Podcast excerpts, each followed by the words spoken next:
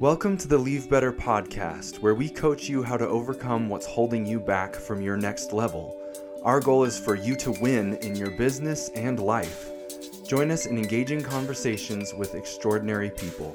Here's your host, certified coach and licensed therapist, Miriam Gunn.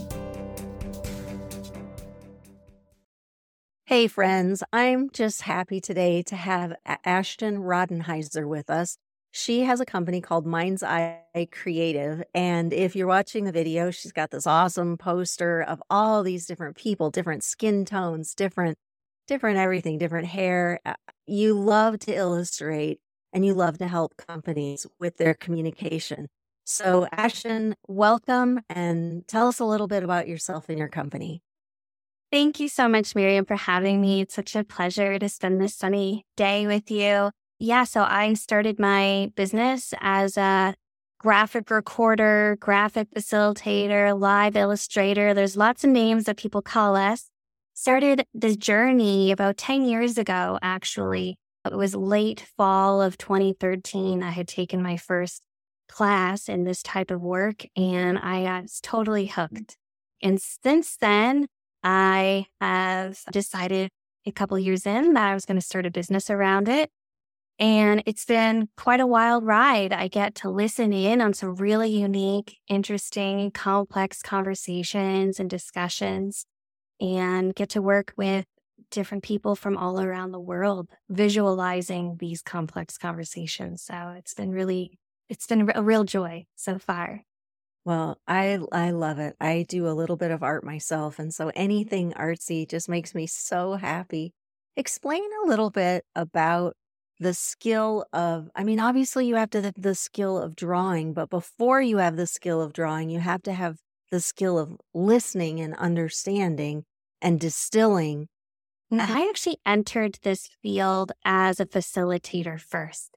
So i was in a lot of situations where i would be listening into groups of people synthesizing what i'm hearing feeding back to that group in words what i was hearing asking those questions and just like really loved a lot of group process. And it felt like a very natural progression for me from coming from a facilitator world into this world, graphic facilitator world, because I had already had spent a number of years sort of honing in those listening skills, those thinking, those synthesizing of words. So as a facilitator, the way that I saw it was that I was feeding back in words what I was hearing from the group. But now, as a graphic facilitator, I could feed back in images. And as we know, you know, the cliche of a picture's worth a thousand words. I just noticed how much it was resonating with folks and how it helped bring people together. It helped people feel heard beyond just facilitation style or skills, which is, you know, a very, very valuable skill in itself, but I just saw how much the visuals really added to that conversation, helping break down those complex ideas. And shortly after I was introduced into this world, I just basically completely left facilitation behind and went 100% all in on this work because I knew I really wanted to figure out how to do really, really well.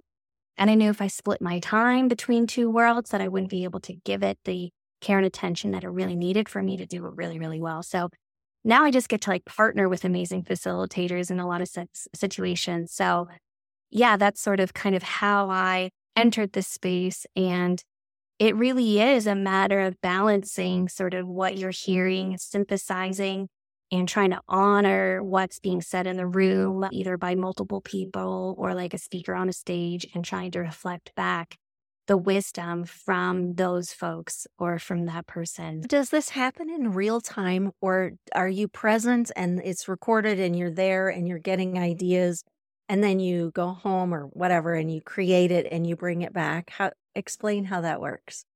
Yeah. So when I started, I kind of just ripped the band aid off, to be honest with you. So I went all in on the live aspect of it. So let's say you have a keynote presentation, it's 45 minutes. During that 45 minutes, I'm listening, I'm drawing very fast, I'm writing things down very quickly, I'm synthesizing things in my head at lightning speed. And when they're done at the end of that 45 minutes, my goal is that I'm pretty much done too. I've mm-hmm. created a visual representation within the time constraint that I'm given.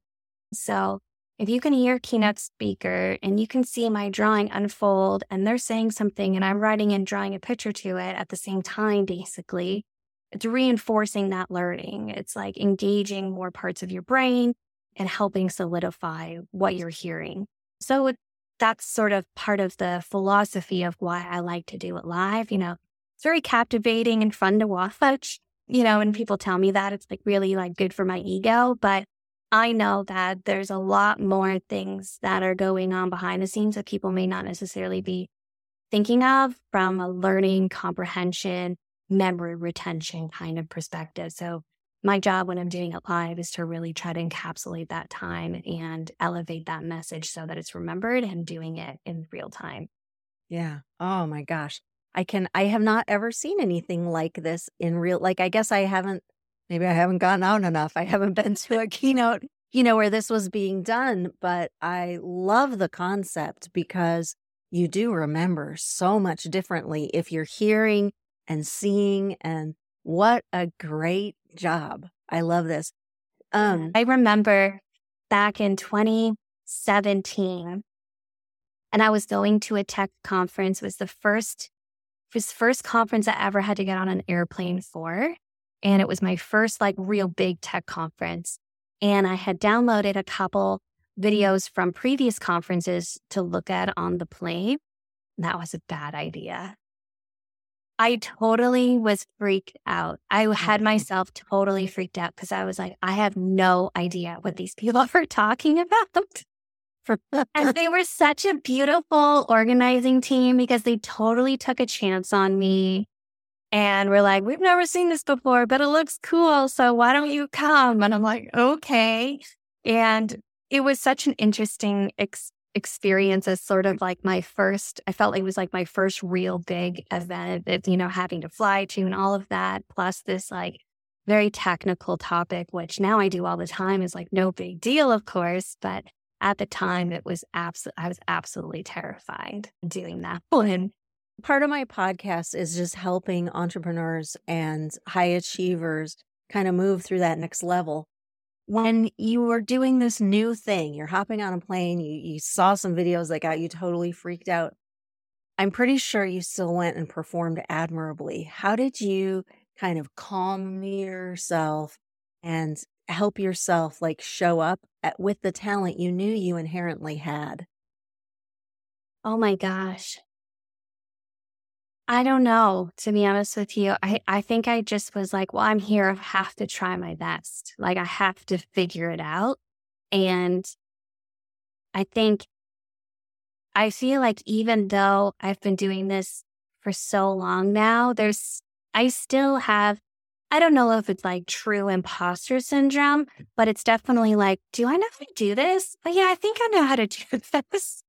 so I definitely had that in the moment, but I don't think that's ever really gone away. So I think you just persevere no matter what. And about five minutes in, you're like, oh, yeah, oh, yeah, I can do this. I can do this. Yeah. There's something um, about just starting. yeah. Know? And because it's such a, there's such a quick feedback loop with this work that, like, once I did, usually once I do the first one, I get such positive feedback that I'm like, okay, yeah, I can do this. And it gets you through the rest of the day or the rest of the event. I, I've, you know, been able to work with some really amazing people that just really celebrate what I'm doing. And that definitely keeps me like, okay, reminds me like, okay, I, I know what I'm doing. I can do this. And I remember after the very first speaker, they came in, they're like, look what she's doing. Isn't this amazing? And that felt very like, okay, like they're happy. I'm happy. Like, like, let's just keep trucking along. So yeah. Yeah. Yeah. I know somebody who says that confidence is not something you have before you do it. It's something you have after you do it. And right. I yeah, mean, you, true. Yeah. You've just really illustrated that. No pun intended. Yeah. Give me an idea of your vision for your company. Mm-hmm. So right now I'm actually in a bit of a transition space where I'm going from the basically the from the illustrator to the teacher. So spent the last year working on a book. I did multiple beta rounds of reading with people and getting feedback and and this book is about there's a term that's commonly used called sketchnoting, which is a personal form of what I do. So what I do, a professional form has different mm-hmm. names like I've, I've mentioned, but sketchnoting which was coined by a man called Mike Rohde.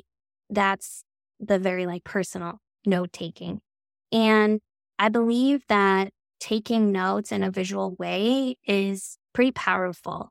And I think it can be a skill that is learned in a very short amount of time.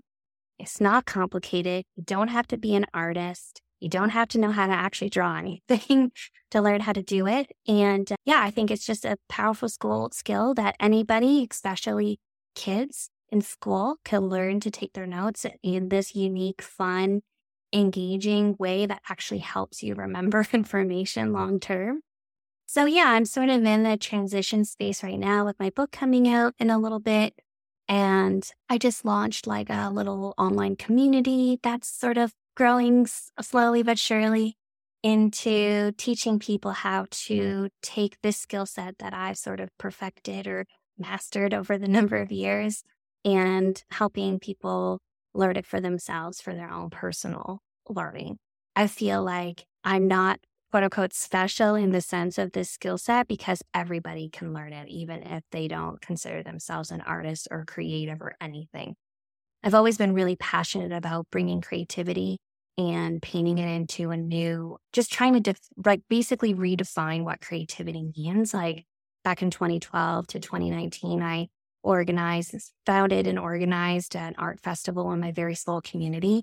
And it was really about like expanding people's minds of like what art is, because we have such, I find such a limited view of what it is. And it's so much beyond just going to an art gallery and looking at a beautiful painting on a wall.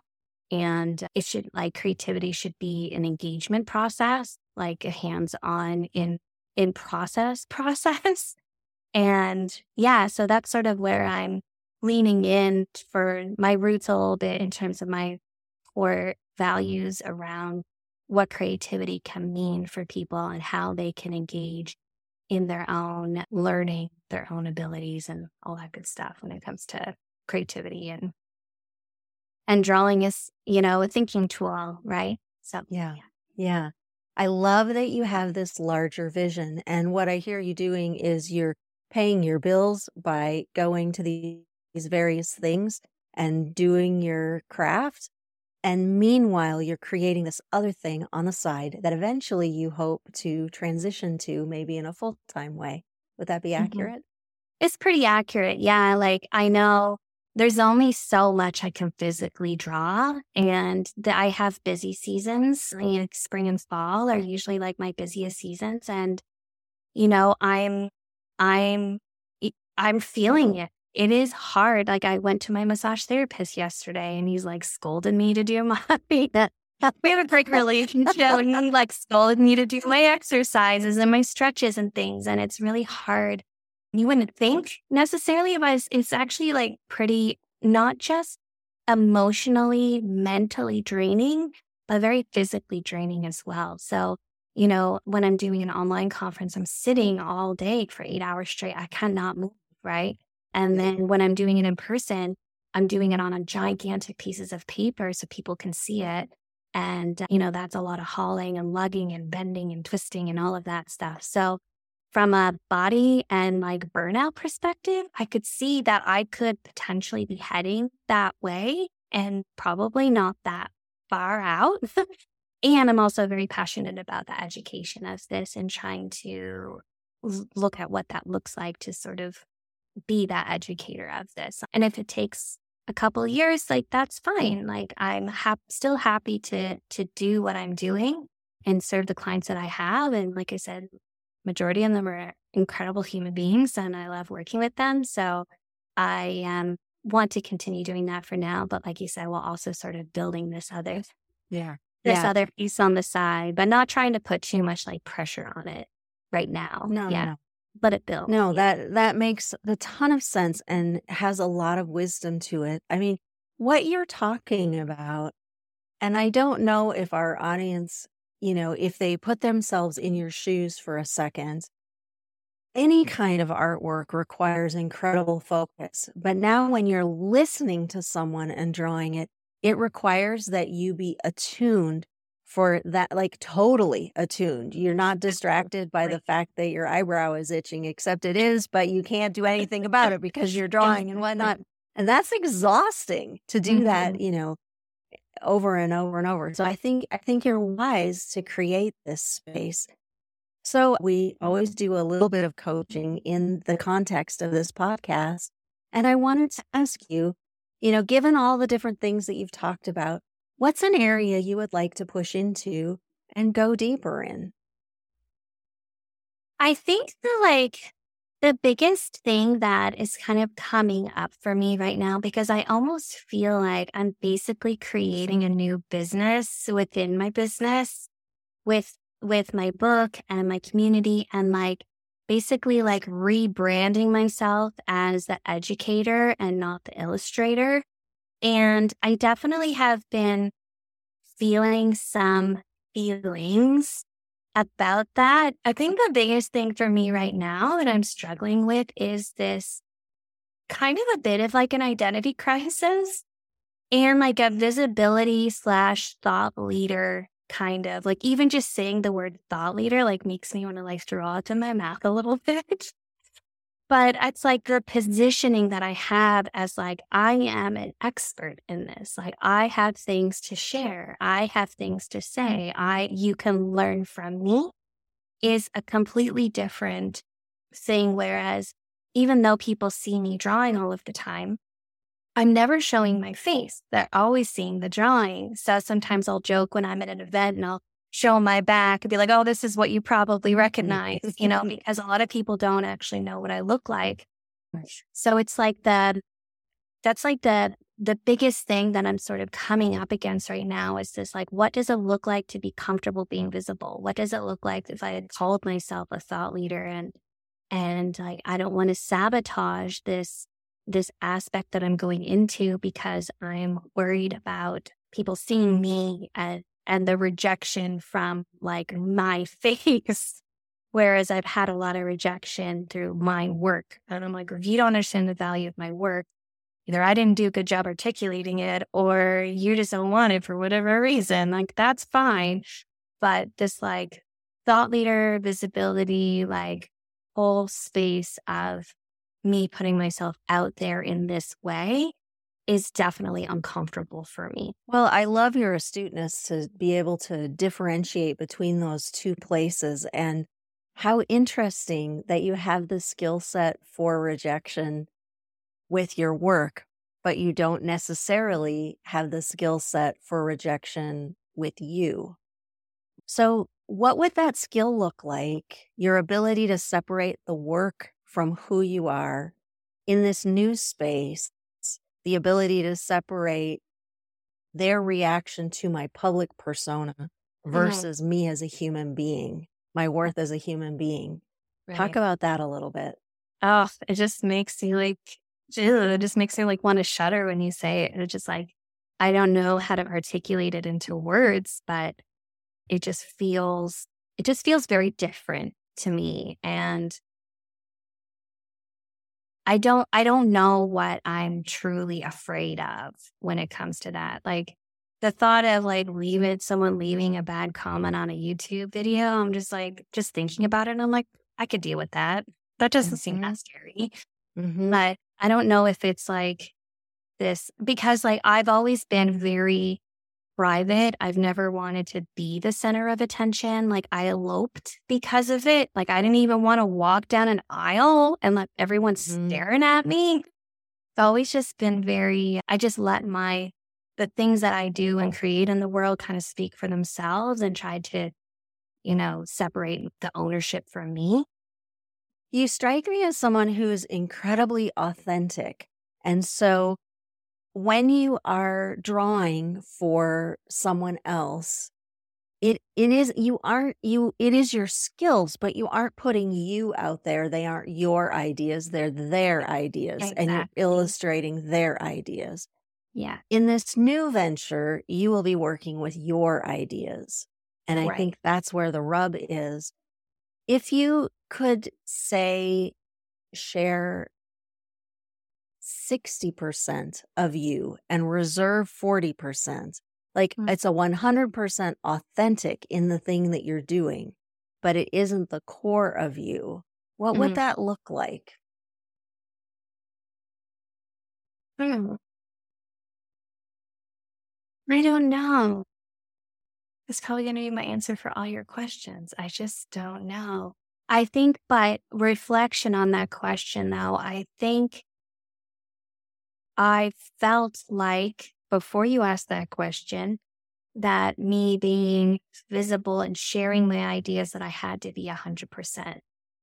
So now I'm thinking, well, maybe I don't need to be 100%. And what would that look like? I'm not sure what that would look like, but I've thought a lot about, of course, like authenticity. And I know when I show up, even though it is scary, I've been trying to show up a little bit more like real in some things that I've been sharing with folks and they've been really resonating well with people. So that does help, like, gives me like encouraging feedback. But I don't know what it would look like to reserve. I'm not sure. I have to think about that a little bit deeper. I Mm. know some thought leaders who share everything. And then there are other thought leaders who share extremely deeply in their bucket, whatever that bucket is, but they don't talk about their family or they don't talk about their children or they don't talk, you know what I'm saying? Like Right. they are 100% there for Mhm. that thing, but they aren't, you don't get access to 100% of them. And I think that's how they work with some of what you're talking about. Right. When you're a private person and you're doing something that's extraordinarily public, you're going to Mhm. run into this clash of values. I want to be completely who I am, but Right. no, I don't want to put all of this out there for mm-hmm. you. Yeah. Yeah. Yeah. So when you think about this school that you're creating, I mean, just play with the idea for a minute and say, okay, I could be 100% authentic here, here, and here. And I would like to reserve this, this, and this, mostly because you haven't played with this idea before. Right. Yeah, I never necessarily thought about that. And as you were saying, like some people put a hundred percent of like that one section of their life. Like I could even like think of a few people in my mind. I'm like, oh yeah, I don't actually know anything about that person and their personality, like their, you know, their family dynamic or anything like that, but I know what they're known for. So yeah, I even like had a few people like come to mind that I feel like would fit that that that way of working. I yeah, I I do I have shared things about my life and my family and I've had positive feedback about mm-hmm. sharing sort of many aspects of my life. I've had people tell me they hired me because of this. Oh, they're like, "Oh, you're just like you have family and you have kids and it's so great," you know. So, you know, I do like to and like being like being a mother is like extremely foundational to who I am as a human. So like sharing that just feels like natural because I'm like, I'm a mom. Like that's that's it. Like that's my life, right? So yeah, I don't know. Yeah, okay. I'll think about this stuff. Yeah. good. Good. It feels to me like that's the insight you were looking for. I, I usually coach for one insight. And when the person gets kind of stopped and they're like, yeah. they give you the dog cocked head look, you know, yeah. then it's a good moment to stop and just let them reflect. So Yeah. I I have just loved this interview, Ashton. It's been so much fun. Do you want to just share how people can find you? So people who want to work with me as a like professional graphic facilitator or live illustrator, they can go to mindseyeCreative.ca. And so I just started a new website called sketchnote.school. And so everything that you want to learn about sketchnoting is on there and you can sign up. I do like a weekly newsletter on Saturdays called Sketchnote Saturday, where I share a sketchnoting tip or a trick. And and yeah, I have a book coming out in June called The Beginner's Guide to Sketchnoting. And it's been a labor of love. And of course, all the socials, Twitter and, and LinkedIn is where I hang out the most. Excellent, Ashton. Thank you so much. For sure, I'm going to check out some of that stuff. Great. Yeah, thanks. Thanks so much for having me. Appreciate it. I hope you enjoyed this episode. If you want to pursue more in the self development realm for you and your business, contact us at leavebetter.com, where you leave better, and in addition, you leave the people and earth around you better as well. Think about this where you are currently is as a result of the decisions you made six months ago. Similarly, the actions you take today set you up for six months from now. So do something today that pushes you toward that next level of you. One last thing before you go become the dealer of growth in your sphere of influence by sharing this episode with two friends. And if you'd like to help me personally, leave a review because, yes, that actually does help. Now, go be intentional.